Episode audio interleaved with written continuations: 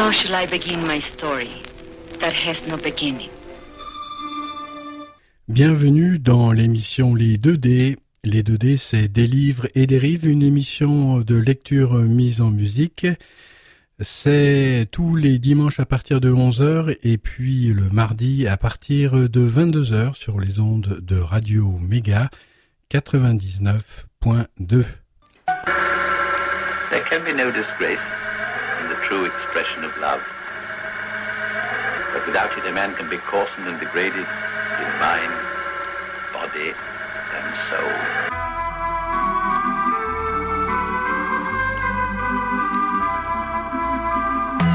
Bienvenue, amis auditrices, amis auditeurs de 2D, des livres et des rives, une émission de lecture mise en musique. C'est la septième aujourd'hui de DK et des rames trouvées qui se cachent derrière les initiales DBF.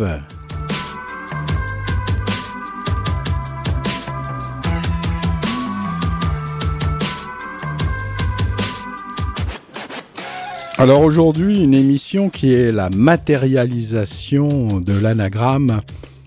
La courbure de l'espace-temps égale superbe spectacle de l'amour.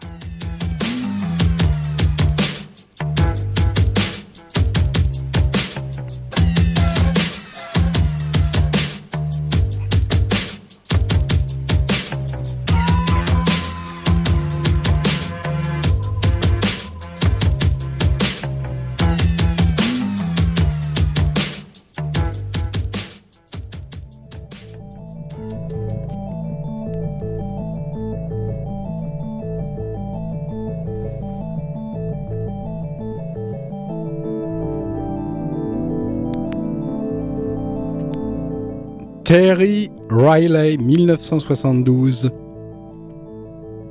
Terry Riley était déjà connu pour son travail de musique contemporaine. Son talent passait un peu au-dessus de nos têtes, nous qui étions fans de rock et de folk. Mais le travail de production qu'il faisait au studio pour cette musique de film m'avait beaucoup impressionné. Il travaillait surtout à l'aide de boucles, comme on le fait aujourd'hui facilement avec un ordinateur. Et il avait trouvé un super système malin pour faire de très longs échos. Il utilisait deux magnétophones, Revox, placés sur une sorte de support en bois d'à peu près 2 mètres de large. Sur le premier Revox, la bande sortait de la bobine pleine, passait devant la tête d'enregistrement et allait jusqu'au deuxième Revox, où elle passait devant la tête de lecture et s'enroulait sur la bobine vide. Résultat, le délai entre le son direct et la lecture était proportionnel à la distance entre les deux magnétophones.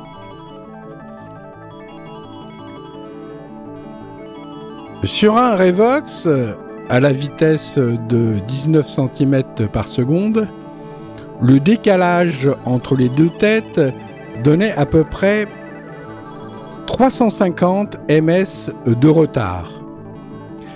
Avec les deux Revox les plus écartés possibles, on arrivait à obtenir presque 5 secondes. Il commençait à jouer du saxophone et la première note revenait en écho 5 secondes plus tard, lui permettant ainsi de fabriquer de super polyphonies comme celles que l'on peut faire facilement aujourd'hui avec des loopers numériques. Voilà l'avant-gardisme.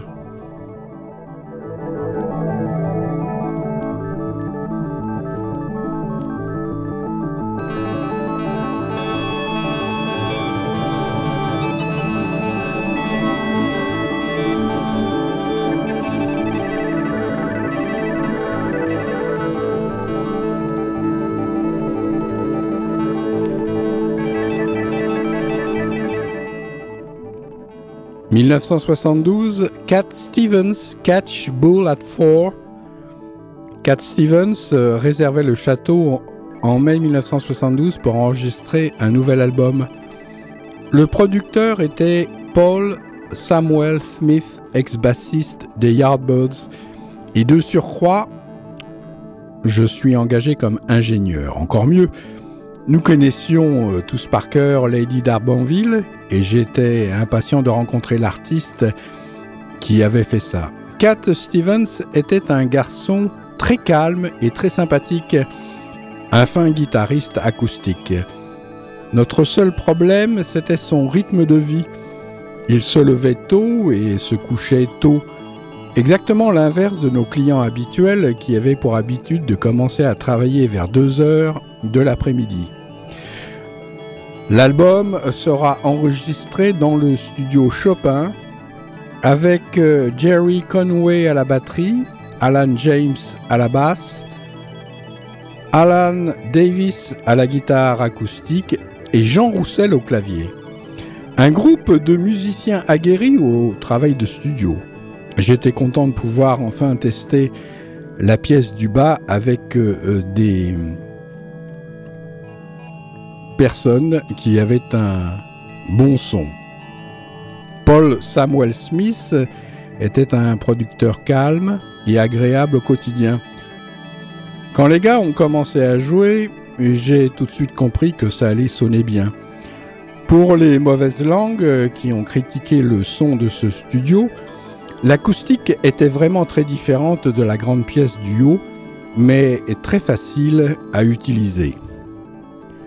Un jour, Cat Stevens et Paul Samuel Smith avaient fait venir de Grèce un joueur de bouzouki pour jouer sur O Caritas. Et il était resté toute la journée pour faire euh, sa partie.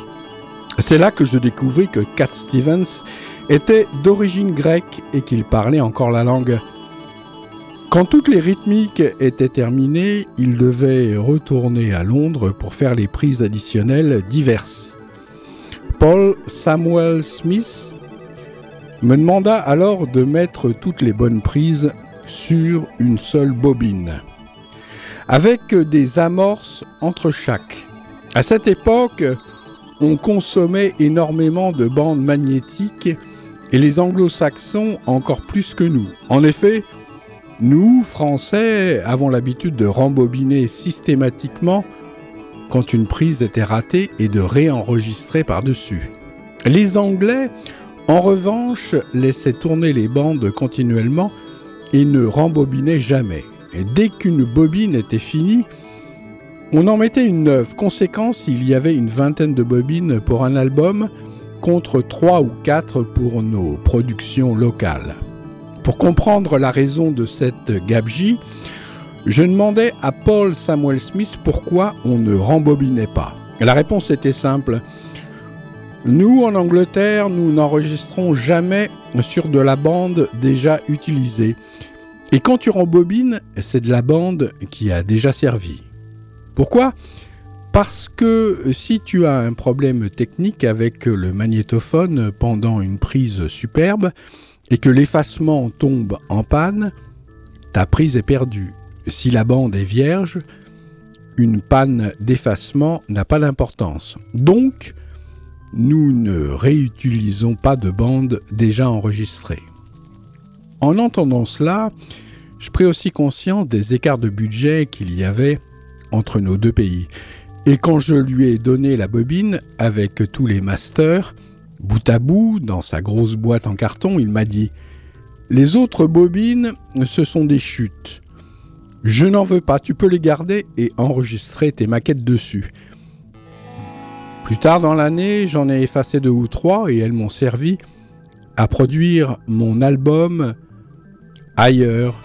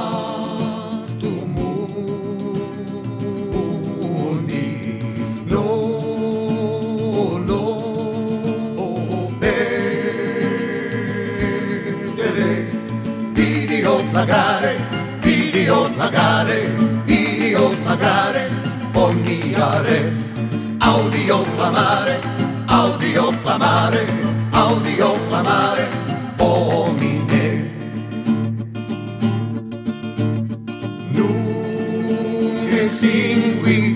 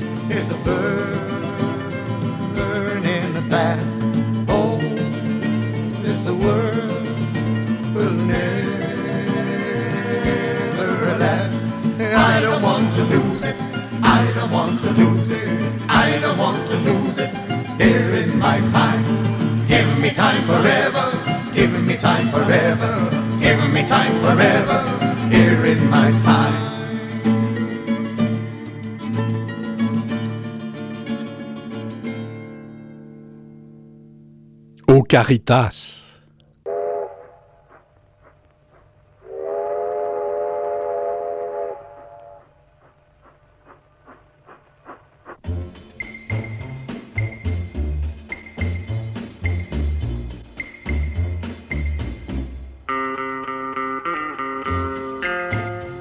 « 1972, Rod Stewart.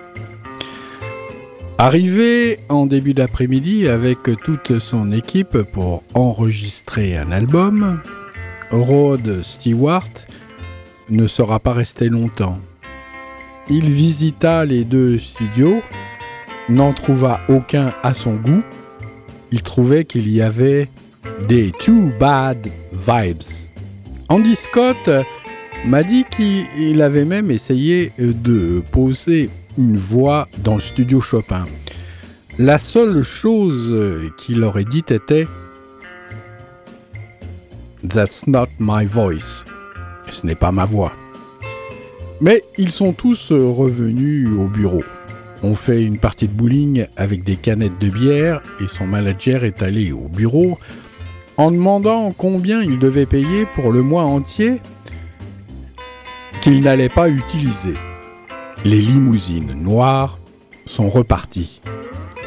Et j'en fus très déçu.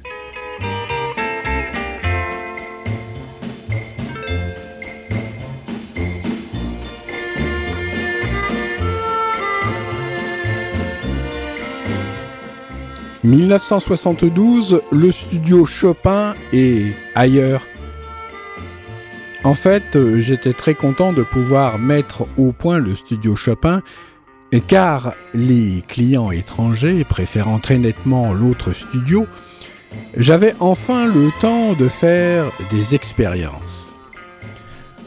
Comme beaucoup de mes collègues, le fait de travailler énormément sur beaucoup de projets en même temps stimulait ma créativité personnelle. La découverte de nouveaux musiciens et de nouvelles techniques de production que maîtrisaient parfaitement les Anglais et les Américains me donnait une furieuse envie de les expérimenter pour moi.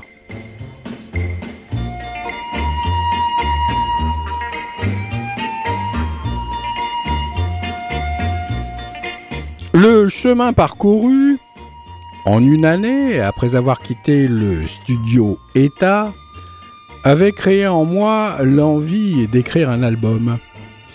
Et bien que j'eusse euh, déjà tenté l'expérience sans grand succès de faire quelques chansons par-ci, par-là, les thèmes et les mélodies couraient sans cesse dans ma tête.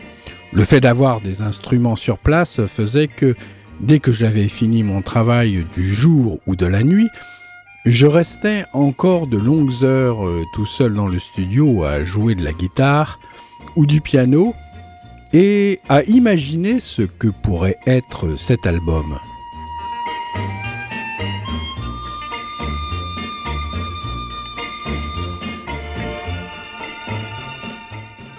Quand j'eus assez d'idées devant moi, je décidai de faire une maquette les textes étaient presque finis, les mélodies et les structures aussi. J'enregistrais les maquettes durant mes jours off à la maison chez moi sur un vieux Revox à 77.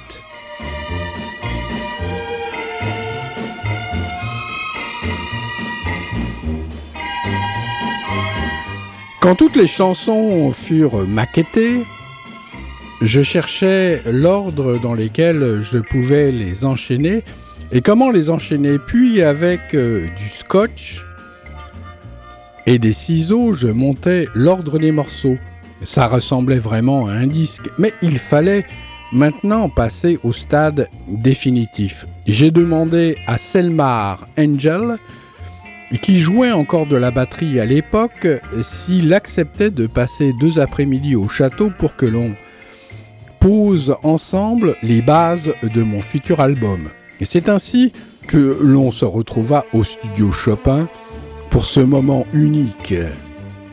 Comme j'avais très peu de temps, j'ai décidé de tout faire moi-même. J'avais fait un plan de travail pour chaque chanson. D'abord batterie et guitare rythmique, puis la basse, puis les overdubs de guitare, riff ou solo et les voix. J'ai mixé tout l'album en deux jours, ayant le fil conducteur dans ma tête. Quand tout fut fini, j'avais pris mon courage à deux mains pour aller à un rendez-vous avec Léo Missir chez Barclay. J'en étais ressorti avec un contrat.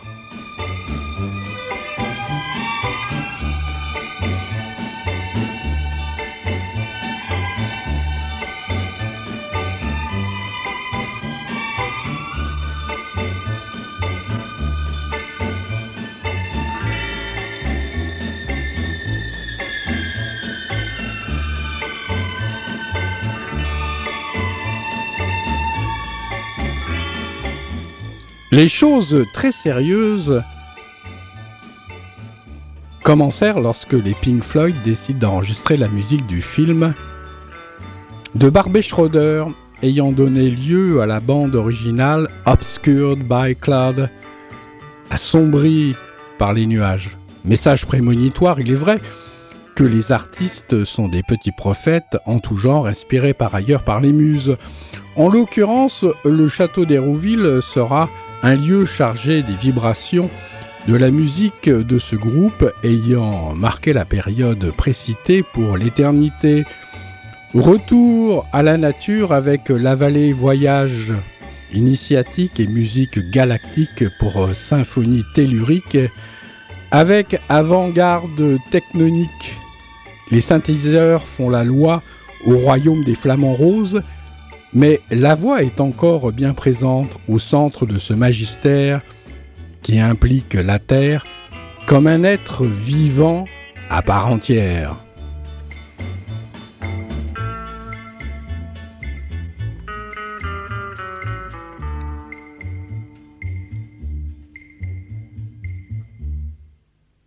Magnifique, avec plein de synthétiseurs, des gens très brillants, très avant-gardistes, qui, au bout de trois jours euh, de ce film, me confient le mixage de la musique mono du film, parce qu'il travaille avec un Anglais qui n'avait pas trop compris comment ça marchait pour le cinéma. Et euh, j'ai une photo dans le bouquin où je suis halluciné, parce que je suis derrière la console d'Héroville, moi je ne servais que d'assistant technique sur le projet. Et il y a Roger Waters et David Gilmour qui me regardent parce que le metteur en scène avait dit qu'il n'était pas très content du son de la musique. Il me regarde et me dit tu veux pas le mixer, toi, le film? Je me dis, oh là là, galère, galère. Parallèlement, voilà les grandes terres, l'objet du mystère, prenant une expansion cosmo-planétaire en un vaisseau de conception architecturale pour voyage intersidéral, un lopin de terre avec vue sur la ville lumière, s'échappant du val d'enfer qui a failli absorber, avaler toute cette jeune lumière.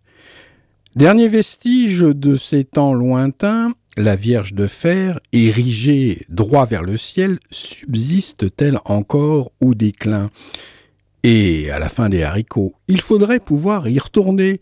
Mais Michel Magne a déjà composé sa symphonie en saule pleureur. Prière d'y voir un avant-goût de l'amertume que l'humanité consume et présume à cette époque pour le futur que nous vivons ad hoc. Plus d'eau dans les bassins des grandes terres, plus d'arbres dans ces jardins. L'étoile absinthe a dardé ses pointes sur nos jeunesses conjointes, nous laissant dans la crainte et la plainte au lieu de vivre les heures saintes. Heureusement, la musique aide lorsque le glaive frappe le roc, suinte l'esprit du rock à travers les enceintes, diffusant un onguent digne de la nuit des temps.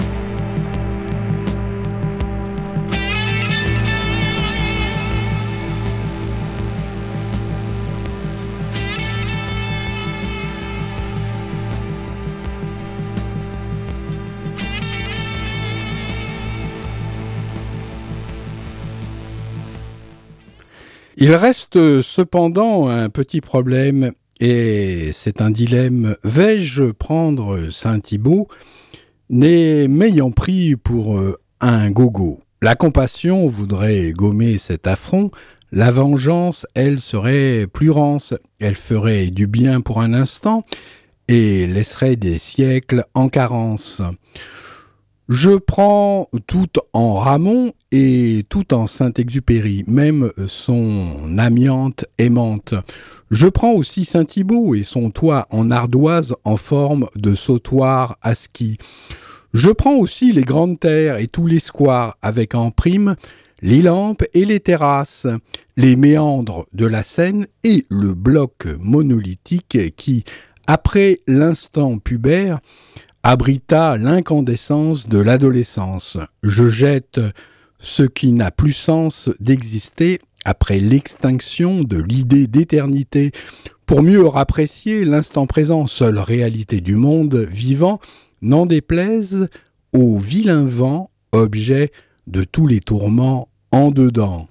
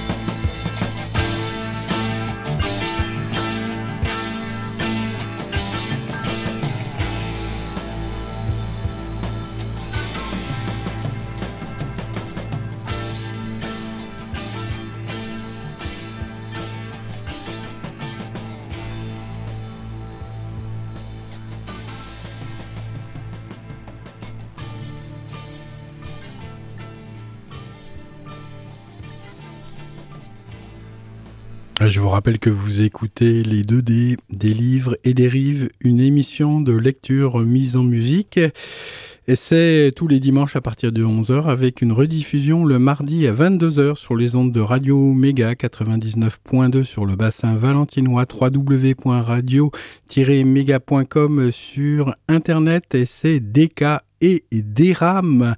Un rêve d'adolescent trouvé qui se cache derrière des BF.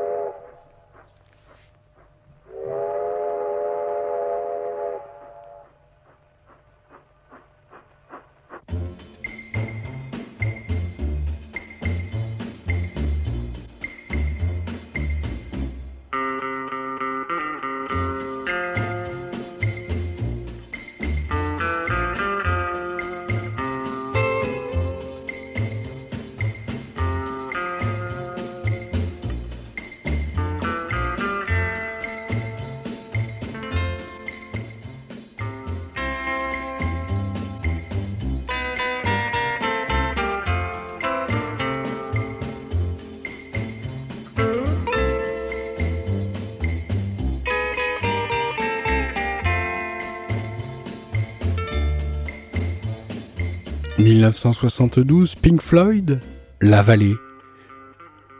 Barbette Schroeder, le cinéaste qui avait tourné mort, avait sollicité à nouveau les Pink Floyd pour écrire la musique de son nouveau film La Vallée.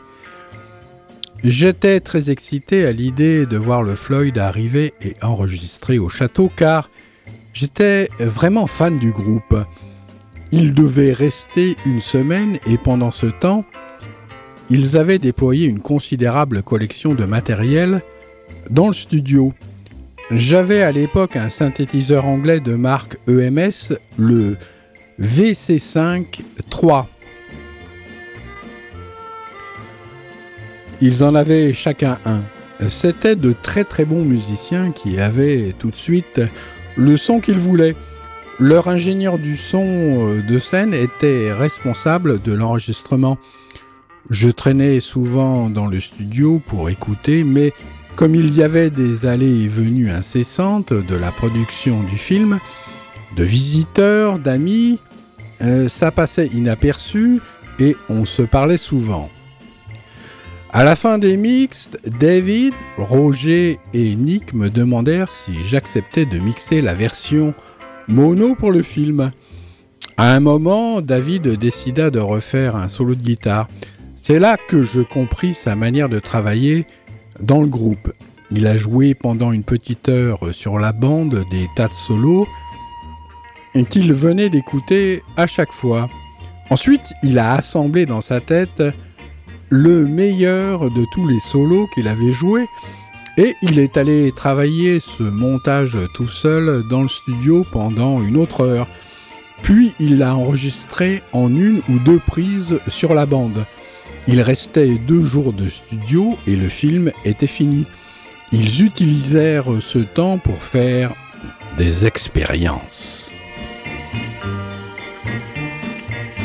Mais lesquelles?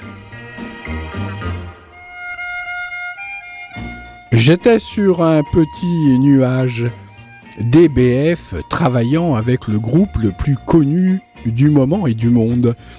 L'idée était d'essayer de construire une section rythmique avec des sons qui n'existaient pas encore.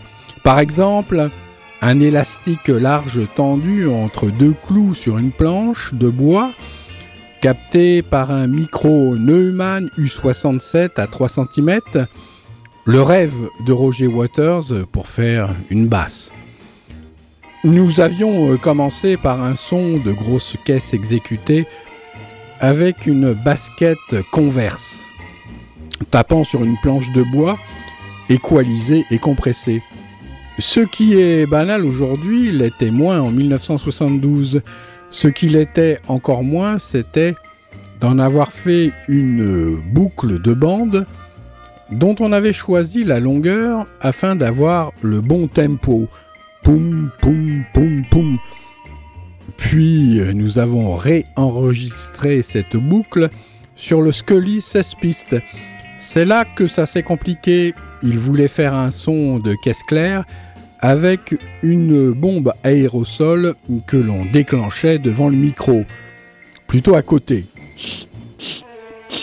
Et le son était fabuleux, mais impossible de refaire une boucle synchrone avec la première. Deux jours durant, nous avons tenté de construire un nouveau son, sans succès. En partant, le groupe est venu me remercier et David Gilmour m'a dit Tu sais, DBF, c'est super ce qu'on a essayé, mais je crois qu'il n'y a aucun studio sur Terre assez moderne pour nous permettre de réaliser ce qu'on a dans la tête. Quelques semaines plus tard, il commençait la production de The Dark Side of the Moon au studio Abbey Road.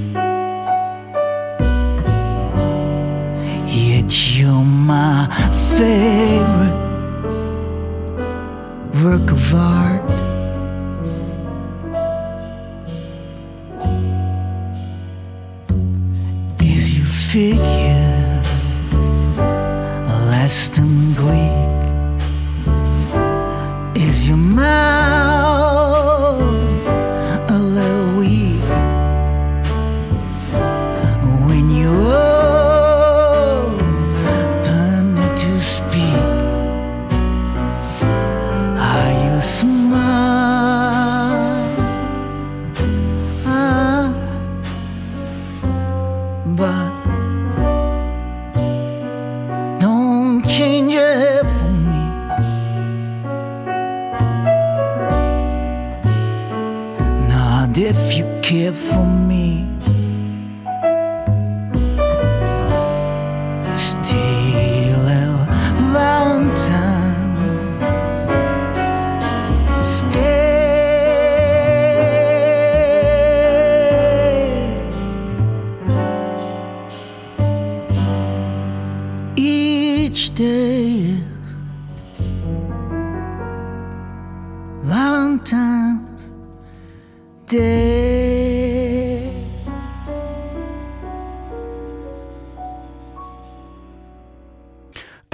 je vous la chanterai, celle-là, à moins que cela ne soit déjà fait.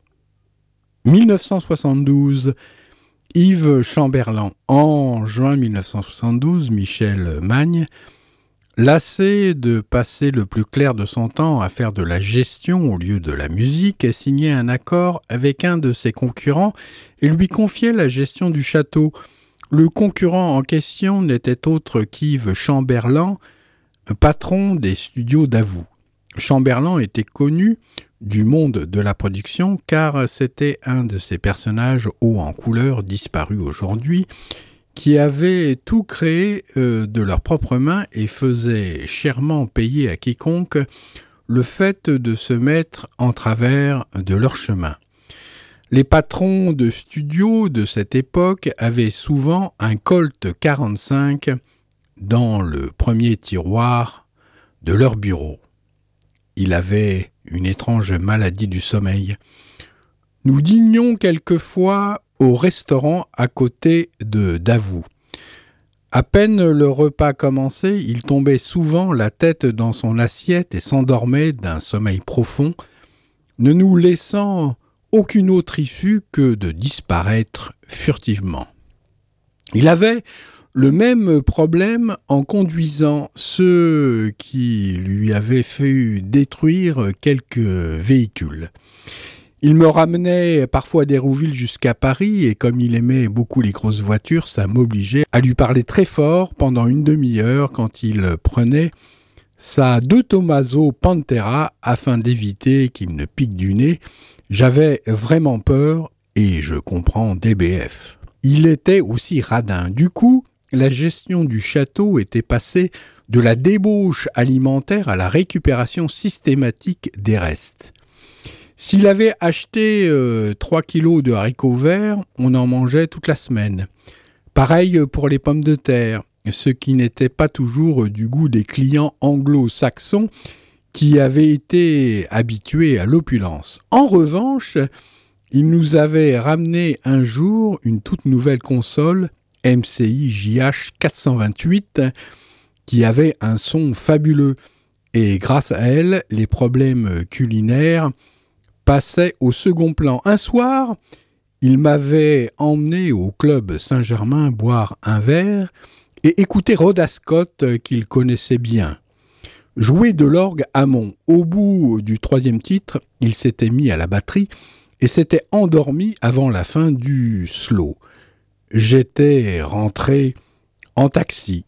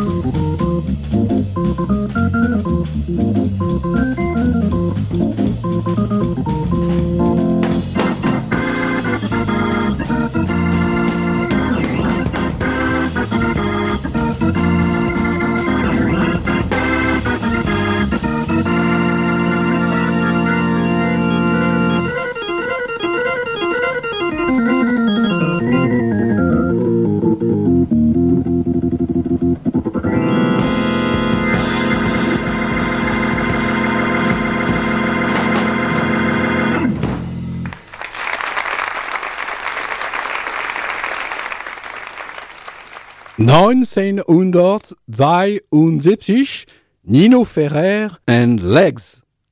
En même temps, c'était un grand gaillard très costaud. Il avait un groupe d'anglais avec lui et qui jouait très très bien. Mais c'est vrai qu'il fumait beaucoup de, produits naturels, on n'a qu'à dire. Et euh, ça met pur sur la console toute la journée. Il fumait ça. Et euh, quand il se mettait en colère, Nino Ferrer, il devenait très violent. il a tapé un jour un grand coup de poing sur ma console parce qu'il y avait un clic dans son casque. Il a cassé deux potentiomètres d'un coup. J'étais pas tranquille. Nino Ferrer a débarqué au château d'Hérouville fin 1972 pour y enregistrer un album plutôt rock avec Mickey Finn and Legs, un groupe rock anglais de bonne facture. C'était un grand type plutôt sympathique avec de super chansons et un côté méridional assez marqué. Nous étions dans le studio George Sand et je venais de recevoir la console MCI 428 de Chamberlain. Les séances étaient tardives. Nino et les Anglais fumaient des sacs d'herbe purs à longueur de journée. La compréhension devenait difficile. La première fois que j'ai avalé une bouffée de cette production agricole, je fus cloué sur place, comme moi. Il m'arrivait de temps en temps de fumer quelques cigarettes mélangées de tabac et d'herbe, mais je n'avais encore jamais eu l'occasion de goûter à cette pureté. Nous venions de démarrer un enregistrement et les musiciens faisaient tourner un morceau assez lourd et hypnotique. Au bout d'une minute, il me parut interminable. Je crus que le tempo était devenu métronomique. Les lumières du studio paraissaient, à travers la vitre de la régie, être suivies de traînées de feu. À ma gauche se trouvait la télécommande du magnétophone multipiste. Les deux bobines de bande de 5 cm de large tournaient vite. Tous les voyants rouges d'enregistrement étaient allumés. C'était une vision magnifique, avec la musique en prime qui rythmait les lumières qui bougeaient. Le seul problème venait du fait que j'étais complètement incapable de bouger un doigt. Et euh, je n'arrêtais pas de me dire qu'il y allait avoir un moment où il faudrait que j'appuie sur le gros bouton marqué stop et que je ne pourrais jamais atteindre ce fameux bouton pourtant à 10 cm de ma main gauche et que tout le monde allait s'apercevoir que j'étais complètement défoncé et que je me ferais virer et que le temps passait mais les prises étaient longues et l'effet de cette satanée herbe commençait à décliner. Je réussis à appuyer sur stop à temps et à grommeler deux ou trois mots dans le micro d'ordre. Une autre prise repartait. J'étais, pour ainsi dire, sauvé.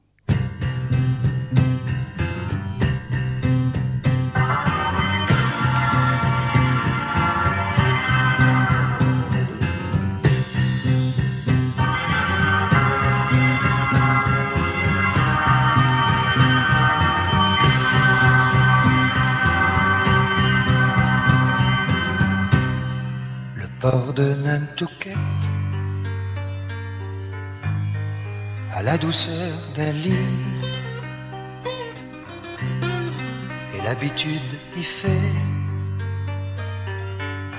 disparaître l'ennui, et le brouillard étouffe le contour et le bruit et de la ville et de la vie. Dans la mer des sargasses, les algues engourdies et les vertes épaves tournent à l'infini. Il y a tant de sirènes, n'y a pas de merci. Dans la mer et l'amour, et dans la vie.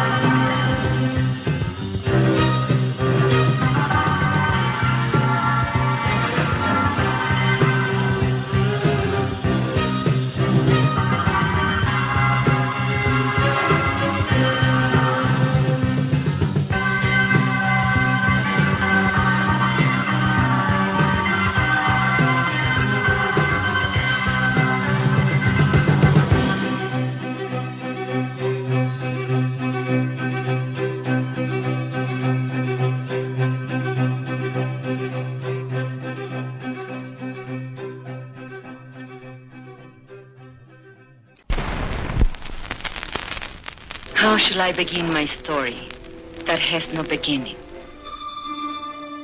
Bienvenue dans l'émission Les 2D. Les 2D, c'est des livres et des rives, une émission de lecture mise en musique. C'est tous les dimanches à partir de 11h et puis le mardi à partir de 22h sur les ondes de Radio Méga 99.2. There can be no disgrace true expression of love. But without it, a man can be and degraded in mind, body, and soul. Bonjour à toutes et à tous, amis auditrices, amis auditeurs euh, des 2D, des livres et des rives, une émission de lecture mise en musique. C'est le huitième épisode d'un rêve d'adolescent, un livre qui a été écrit par DBF, mais qui est DBF C'est un petit jeu. C'est un ingénieur euh, du son qui relate le parcours de sa vie dans ce livre qui est tout à fait intéressant, savoureux et enseignant.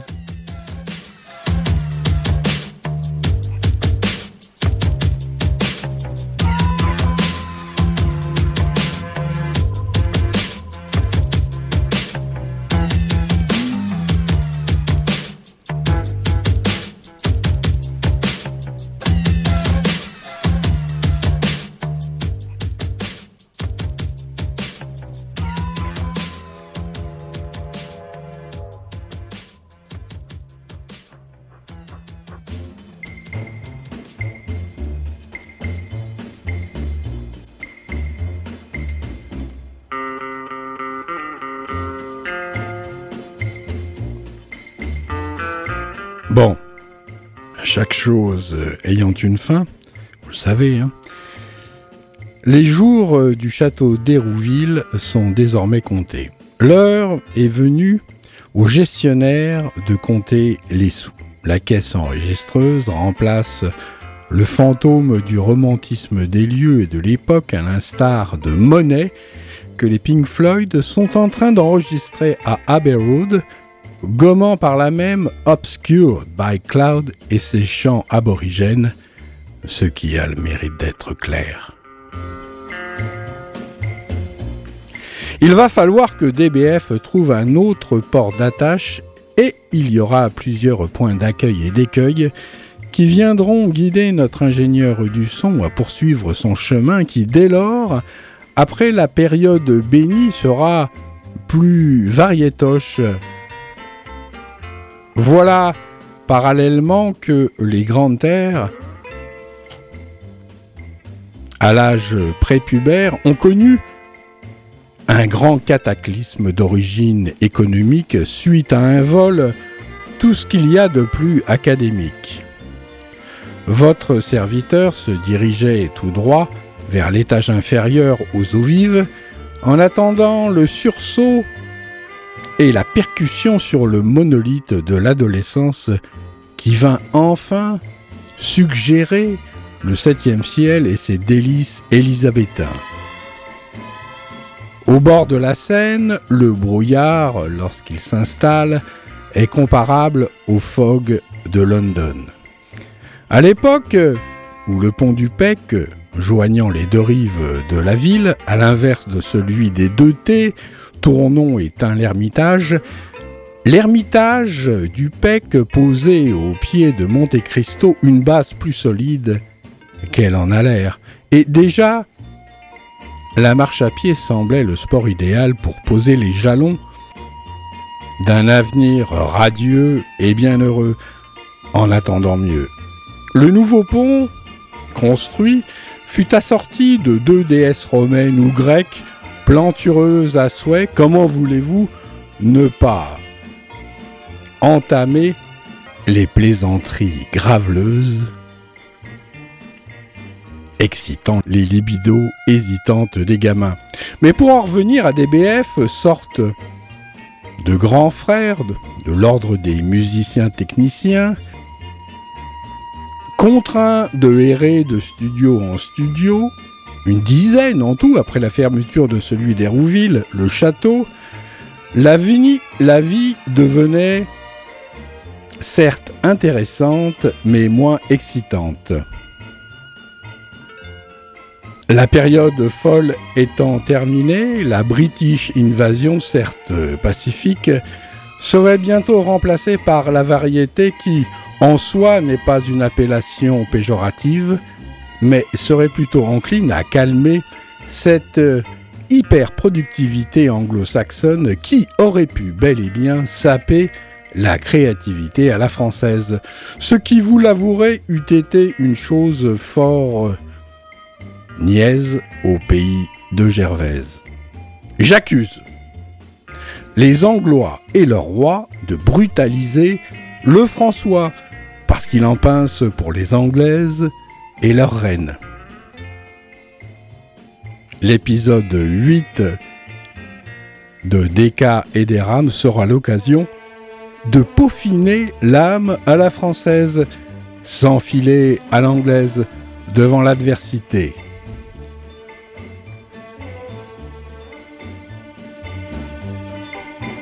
N'en déplaise aux jeteurs de sorts.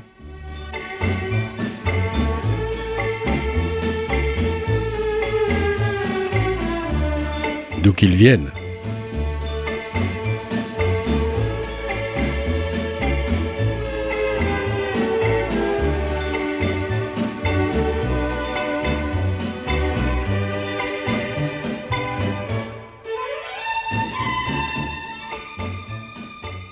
Franchement, j'avais jamais vu. Oui, mais bon, il a toujours été spécialiste de, la musique celte. Il jouait très bien de la harpe.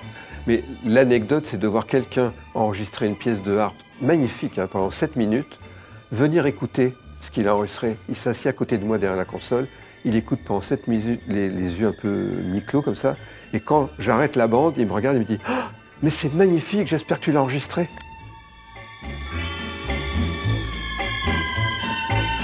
1973, Alan Stivell, Chemin de terre. Un soir, après un copieux dîner, comme savait si bien les faire le cuisinier du château, nous nous retrouvions dans le studio pour enregistrer une pièce de harpe celtique assez difficile qu'Alan devait jouer. Il avait pas mal bu, beaucoup même. Il s'installa derrière son instrument, je lançai le magnéto en record et la prise dura à peu près 5 minutes. C'était très beau. Nous lui avons dit de venir écouter et il arriva un peu titubant dans la cabine. Je renvoyai alors la bande en lecture. Il était assis à côté de moi, derrière la console. J'ai cru qu'il s'était endormi, car il ne manifestait aucun signe d'activité extérieure.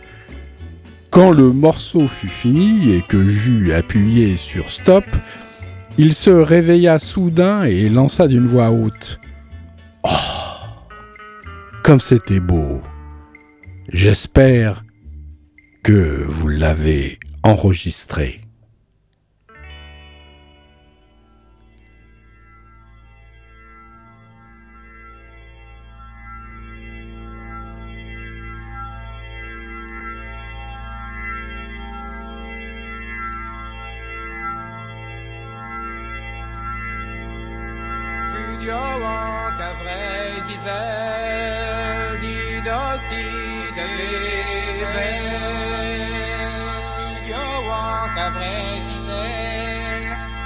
dynastie avec les vers une histoire smart et la la la la la la la la la la la la la la la la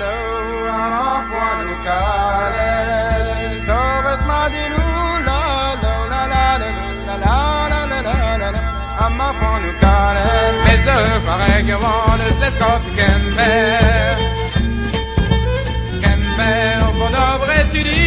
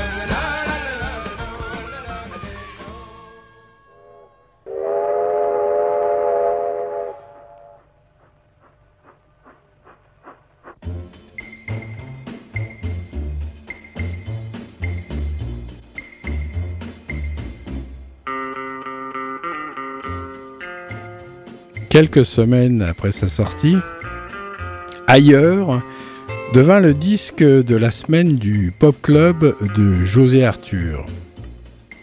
Je n'en vendais pas, mais tout le monde aimait cet album rock bizarre, fait par un seul individu. Je détestais la promotion et être obligé d'aller chanter une chanson à la radio, car pour moi l'album était un concept typiquement studio. De plus, je n'avais aucune prétention de chanteur, juste le plaisir d'avoir fait ce projet.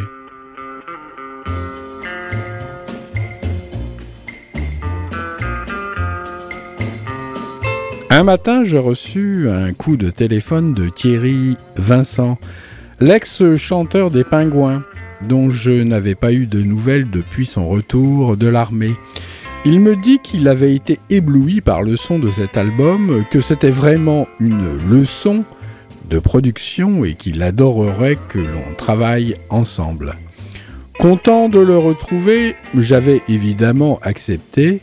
Il venait de signer un super groupe pour Philips que nous allions enregistrer ensemble à Hérouville.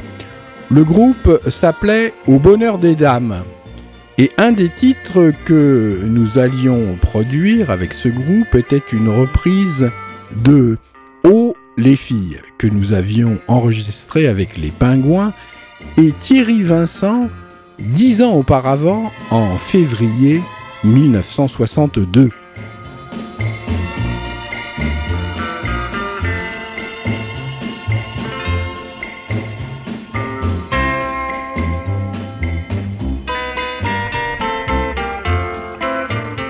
Ce furent alors des séances épiques. Le groupe était constitué de personnalités diverses et joyeuses, et les répliques fusaient.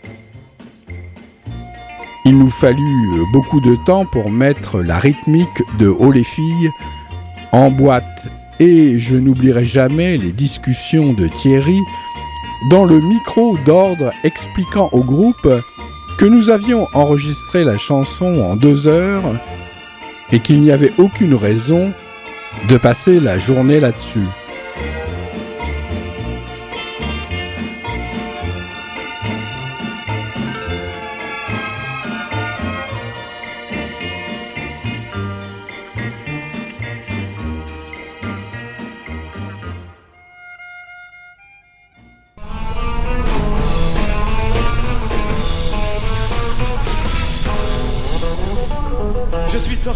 Dans un café on s'est assis. Quand je lui ai dit que je l'aime. Elle m'a dit qu'elle m'aimait aussi. Le lendemain je suis bigophone. Elle me dit que tout est fini. Ah les filles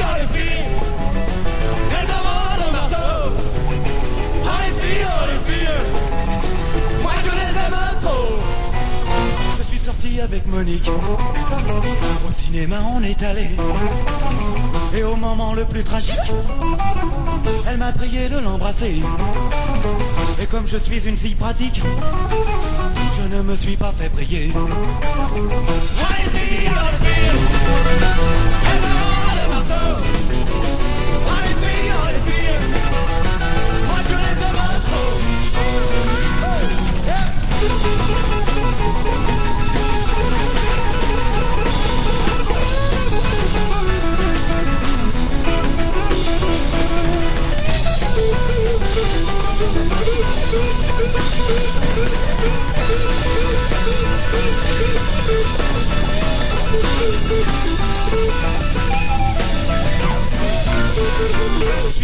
Avec Marcel. Il est sorti avec Marcel. Espericolo Sporghesi. Espericola Sporghesi. Tigili, tigili, tigili, tigili. Tigri, tigri, tigri, tigri. Je suis sorti avec Darel. Il est sorti avec Darrell. Je suis sorti avec Guilux. Il est sorti avec Gilles. Dans le métro, on s'est rencontrés. Il habite tout près de Sarcelles. Alors je l'ai raccompagné.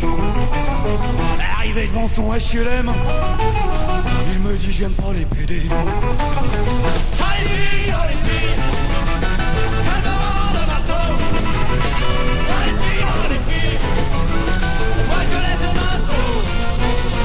Suis sorti avec Karine, car elle ne m'a rien demandé. Elle est si douce, elle est si fine. Et j'aime ses beaux yeux étonnés. J'aimerais toute ma vie Karine.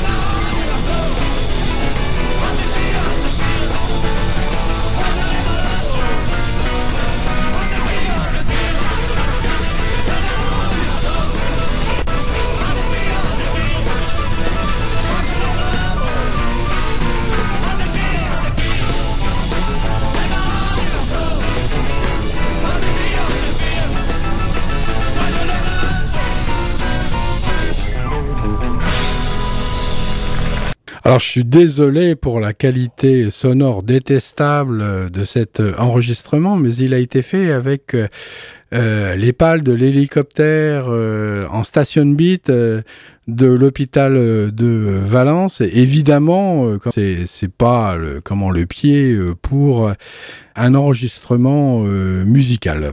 Je m'excuse, acceptez toutes mes excuses. Je suis désolé.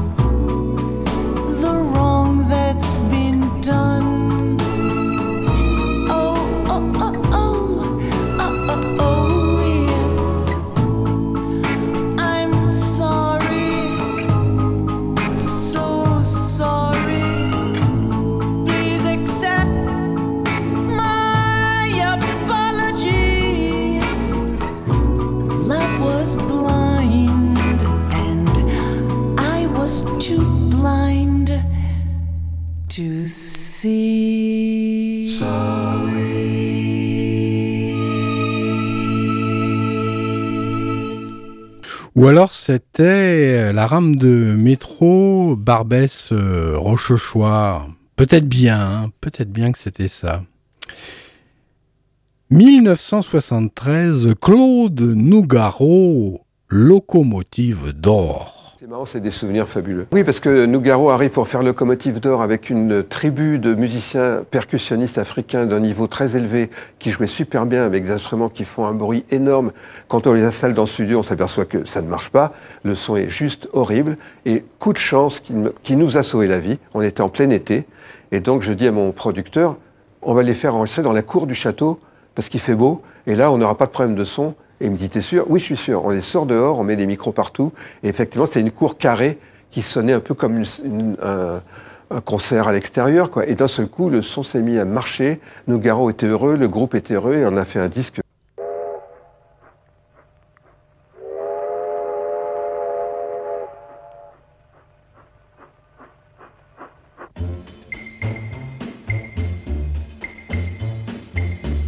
Été 1973. J'étais, moi Ah ouais Caserne, quartier, Gramont, Saint-Germain-en-Laye. Ah, ça sentait bon la fin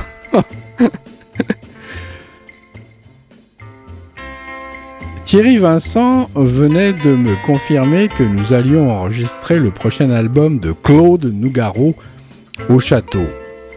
J'étais comme un fou. Nougaro était passé au studio État pour faire quelques maquettes au milieu des années 60, bien avant ses premiers succès, et j'avais été conquis par ce type bizarre qui faisait du jazz avec des chansons en François.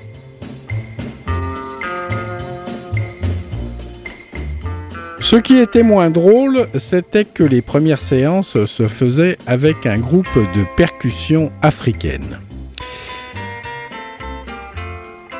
Et nous voilà en train d'essayer de placer les tambours, les grelots, les djembés, les congas, les pots dans le studio du bas.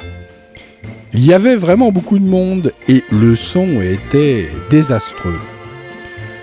Je commence à paniquer en me disant que ça allait être une catastrophe. Thierry tournait en rond comme un lion, ce qui était mauvais signe. Je réfléchissais à un moyen d'avoir euh, plus d'air, car tous ces instruments ensemble dans la pièce étaient juste impossibles à enregistrer en même temps.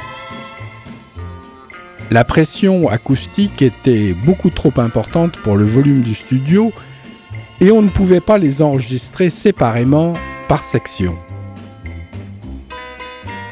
C'était l'après-midi et comme il faisait très beau, je dis à Thierry Vincent Stop On va les enregistrer dehors, dans la cour.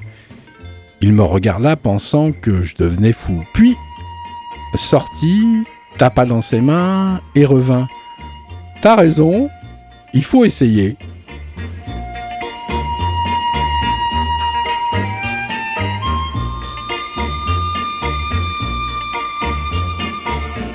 Heureusement, nous avions de très longs câbles micro que nous avions installés dans la cour, dans la même configuration que pour un concert. Pas de casque, mais tous ces musiciens africains d'un coup retrouvaient leur équilibre acoustique.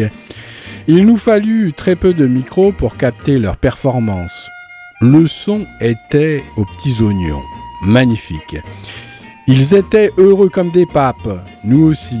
J'en ai eu la chair de poule en le réécoutant aujourd'hui.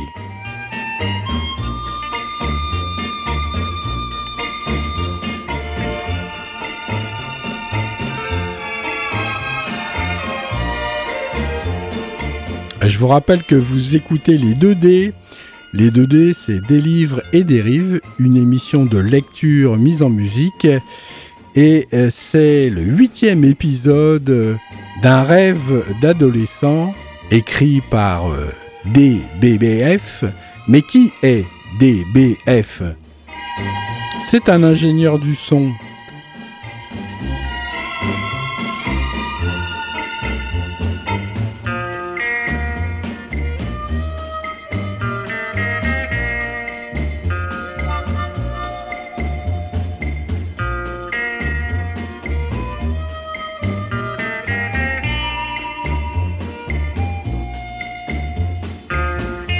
Devait pas loin d'avoir euh, l'âge de Johnny, ou un petit peu plus jeune. euh.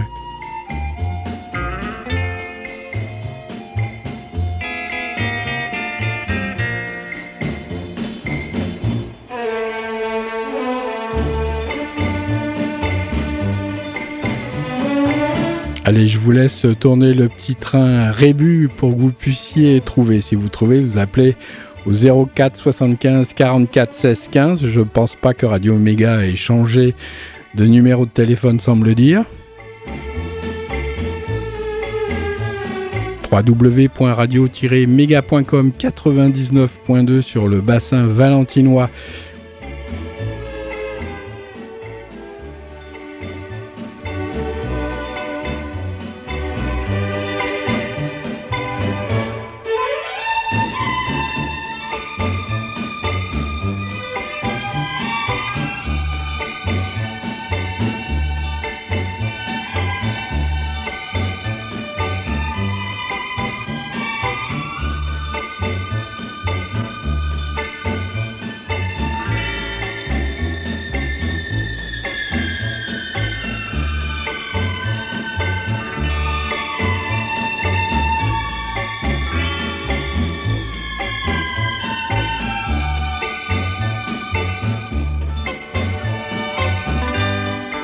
Ça fait un peu penser au Mastrou, peut-être que s'ils mettaient cette musique euh, dans les wagons du Mastrou, il y aurait euh, affluence.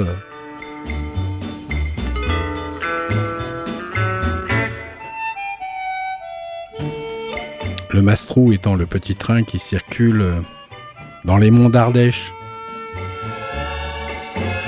Oui, ce sont des monts.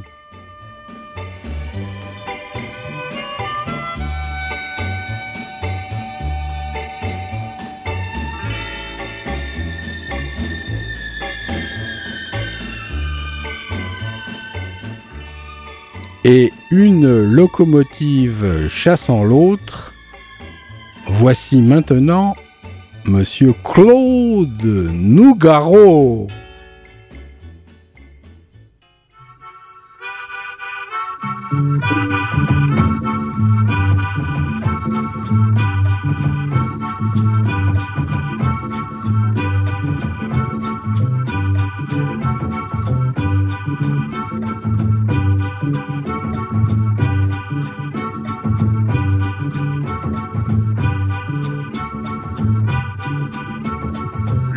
Locomotive,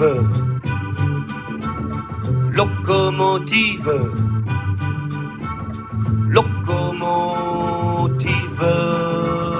d'or, d'or, locomotive,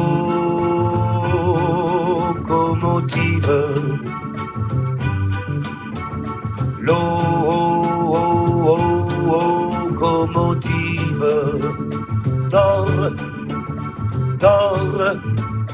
d'or, locomotive d'or, aussi riche en pistons, aussi chargé des cieux que de siècles un sépulcre, locomotive d'or, croqueuse d'un charbon plus fruité, que l'est la canne à sucre. Hé, hé. Locomotive d'or.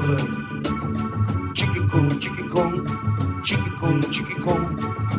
Sans un soupçon de suie, sans une ombre de lucre. Tu me fis visiter tes Congos, tes Gabons, tes Oubangui-Chari et tes côtes d'Ivoire de blancs éléphants m'aspergeaient de mémoire. Locomotive d'or. Chiquico, chiquico, chiquico, chiquicon, chiquicon, chiquicon, chiquicon,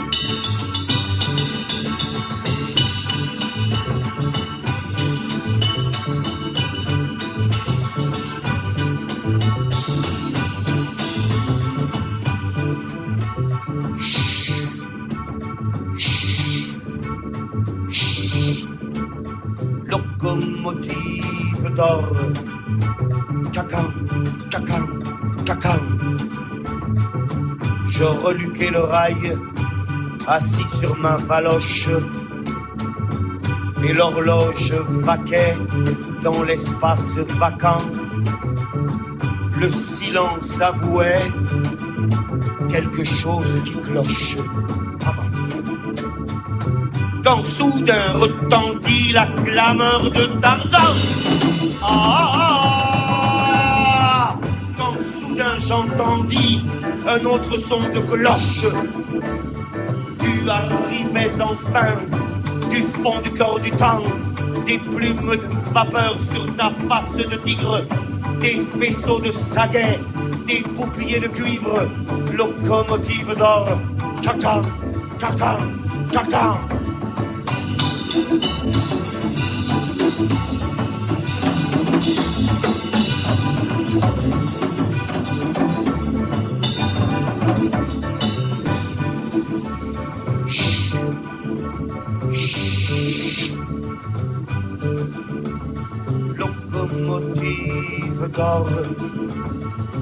De bondir à ton bord me donna même joie qu'au sexe de la femme.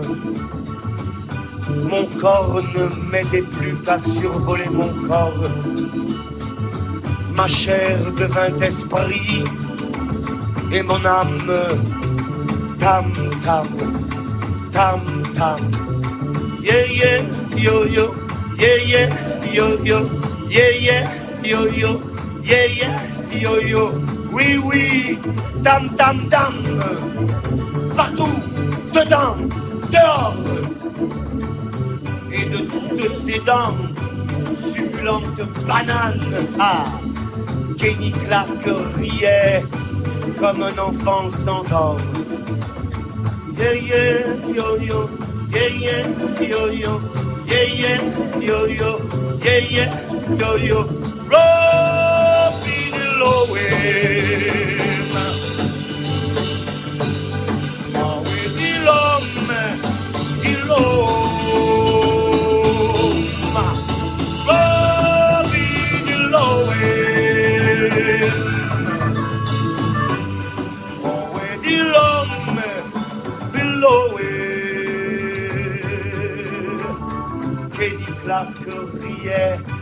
comme un enfant s'endort, comme un enfant s'endort, ayant vu le miracle, comme un enfant s'endort dans l'œuf ailé de Pâques,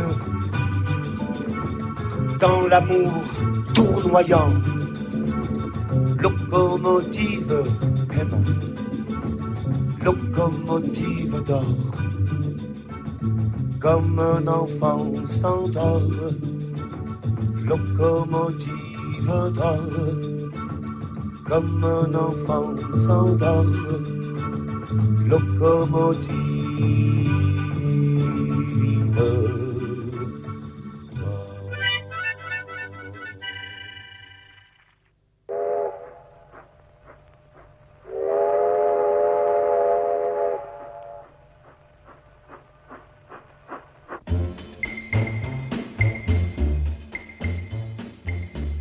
1973, Dick Rivers.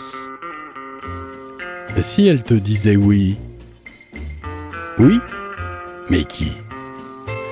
En 1973, Dick décidait d'enregistrer un cover de la chanson The Most Beautiful Girl de Charlie Rich qui venait d'entrer numéro 1 des hit parades de country music.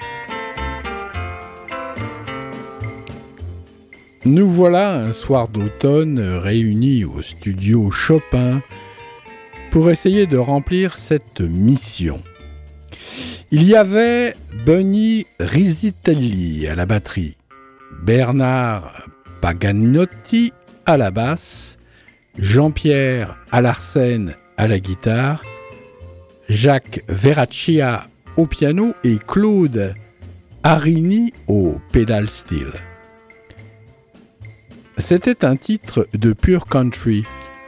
Deux mesures d'intro de guitare acoustique, puis deux mesures de piano, un petit fil de batterie et la voix de Charlie Rich sur la version originale attaquée.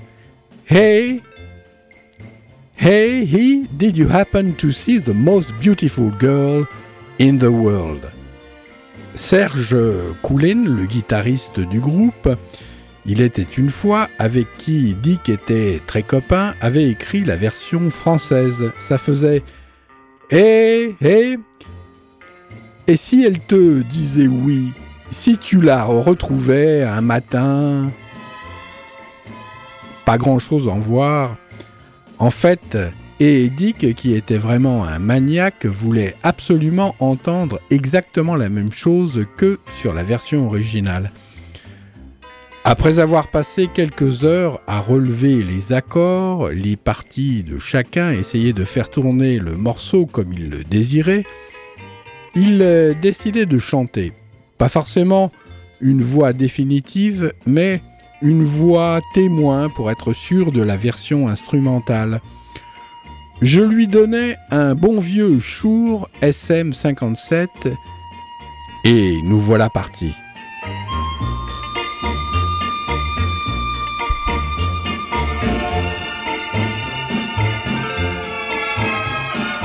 La guitare, puis le piano,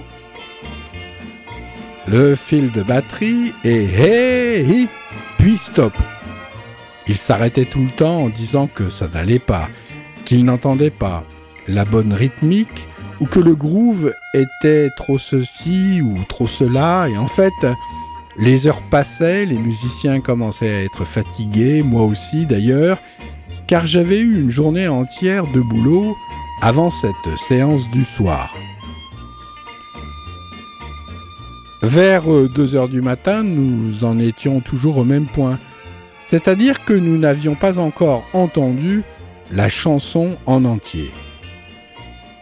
Au petit jour, à l'heure où l'on rêve de se glisser sous une couette, le morceau était en boîte, mais nous avions tellement ri à force d'entendre toute la soirée Hey hi Sans suite, en voyant la grande mèche de cheveux s'agiter derrière le micro chour, que pendant des années, chaque fois que je rencontrais Bernard euh, Paganotti dans un studio, le fameux Hey était resté comme une sorte de code gravé éternellement dans nos mémoires.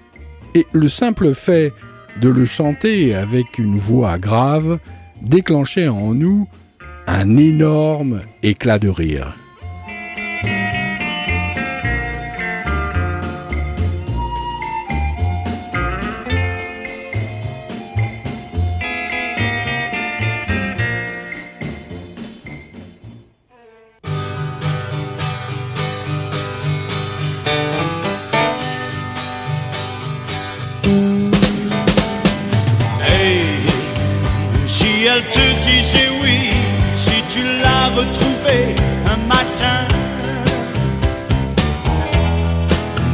Le brouillard ou dans ton lit endormi.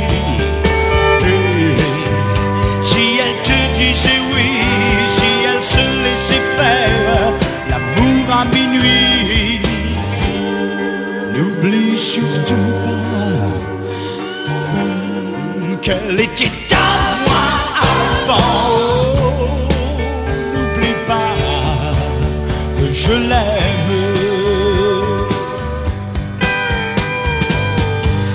Soir ou demain, je vais m'en aller. Fille blonde, bière bien fraîche soleil tout au long des nuits. Si tu es vraiment mon ami, viens avec moi, va la retrouver. la retrouver, lui demander, lui demander de ne pas nous quitter. Si elle te disait oui, si tu l'as retrouvée un matin, dans le brouillard ou dans ton lit endormi. Si elle te disait oui, si elle se laissait faire l'amour à minuit,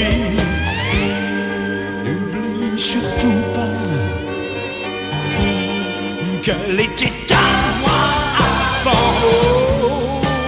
N'oublie pas que je l'aime.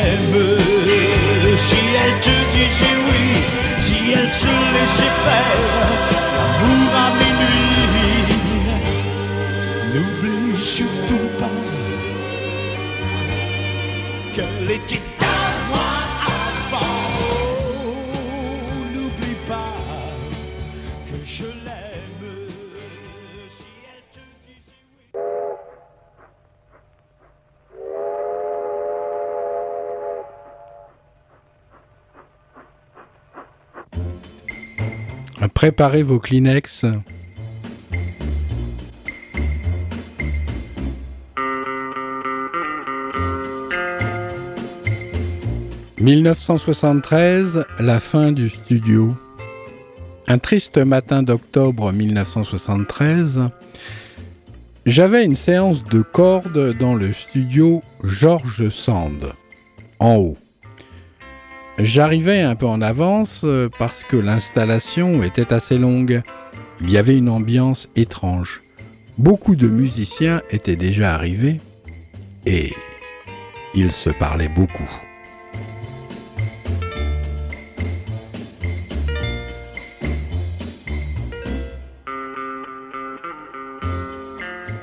Je rentrais dans la cabine pour déposer mes affaires et là, j'eus un choc. Il n'y avait plus de table de mixage. Les câbles étaient coupés au ras du sol et un grand vide régnait dans la pièce.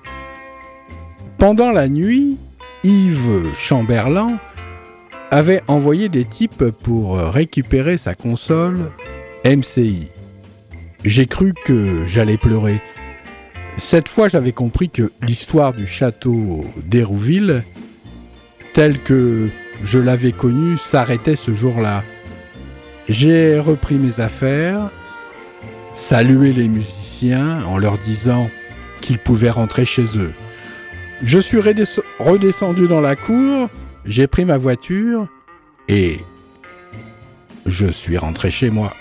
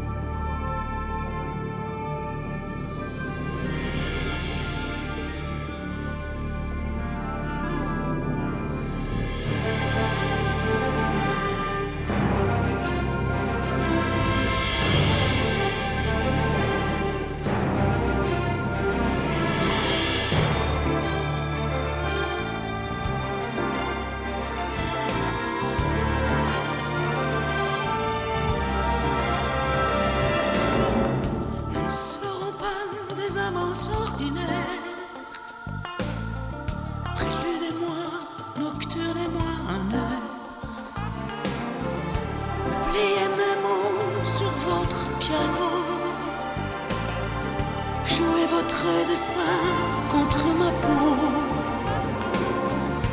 Vous me semblez bien étrange. Allez parler la langue des anges. Je sais, mes humeurs vous dérangent. Vous n'y perdez pas au change. Allez parler la langue des anges.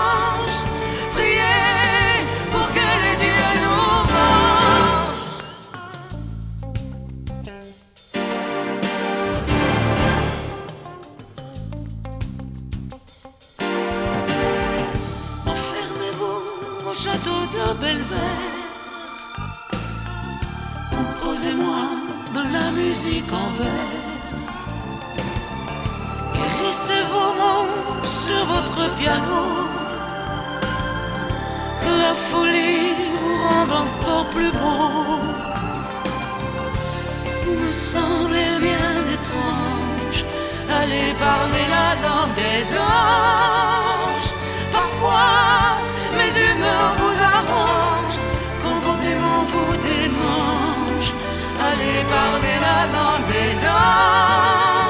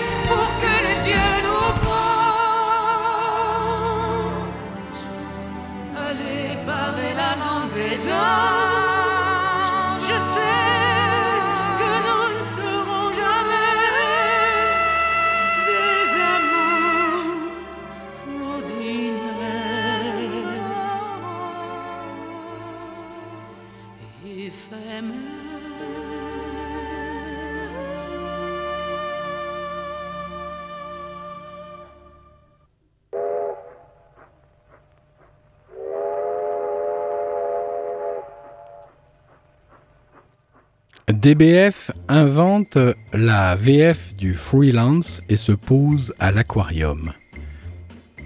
En 1974, alors que Valéry Giscard d'Estaing prend la tête du pays en faisant retentir le son de l'accordéon, Day quitte le château d'Hérouville, habité d'un grand sentiment de tristesse. Après trois ans dans le cadre idyllique de ce studio hors norme, il ne peut se résoudre à devenir salarié de l'une des grosses structures parisiennes alors en place. Influencé par les grands noms du son anglo-saxon côtoyés au château, il décide de devenir freelance, indépendant en soi, une première pour un ingénieur du son en France.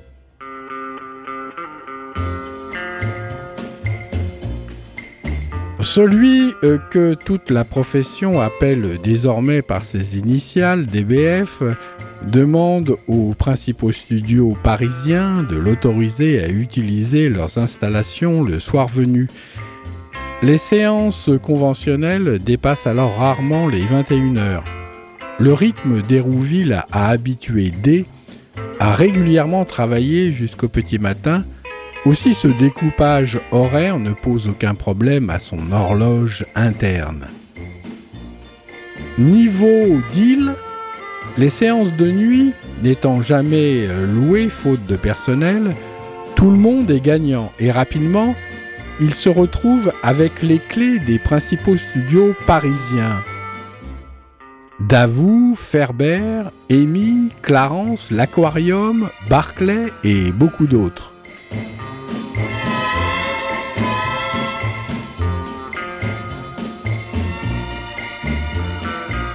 Pendant un an, DBF passe de studio en studio au même rythme que les plus actifs des musiciens, soit parfois une séance le matin dans l'un, puis l'après-midi dans un autre, pour finir la nuit venue dans un troisième. La majorité de ces studios étant situés aux portes de Paris, quand ils ne se trouvent pas derrière une console, La version freelance du DBF 1974 est au volant sur le périphérique. Dès qu'on pense la perte d'excitation artistique de la période bénie d'Hérouville par une boulimie de travail technique, déçu par l'amateurisme de la majorité des studios fréquentés au cours de sa première année en freelance, début 1975, DBF s'installe à l'Aquarium, une petite structure à l'ambiance familiale et novatrice. Débutant dans la profession, les personnes à l'origine du studio ont une attitude beaucoup plus ouverte vis-à-vis de la couleur du son que leurs concurrents déjà en place. Cette nouvelle aventure dure jusqu'en 1980, quand rattrapé par la réalité du monde de la production musicale, Day quitte l'aquarium et redevient freelance. 1974, 10 studios en un an.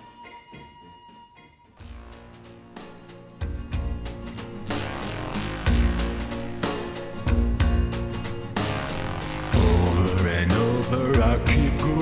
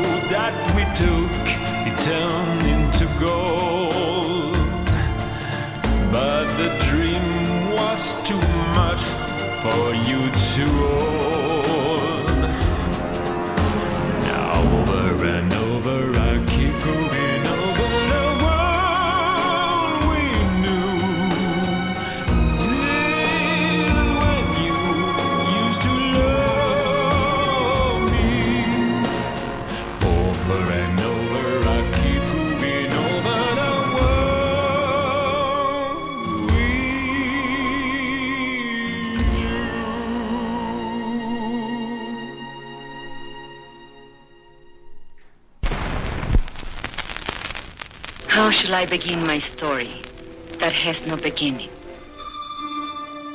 Bienvenue dans l'émission Les 2D. Les 2D, c'est des livres et des rives, une émission de lecture mise en musique. C'est tous les dimanches à partir de 11h et puis le mardi à partir de 22h sur les ondes de Radio Méga 99.2. There can be no disgrace in the true expression of love. But without it, a man can be coarsened and degraded in mind, body, and soul.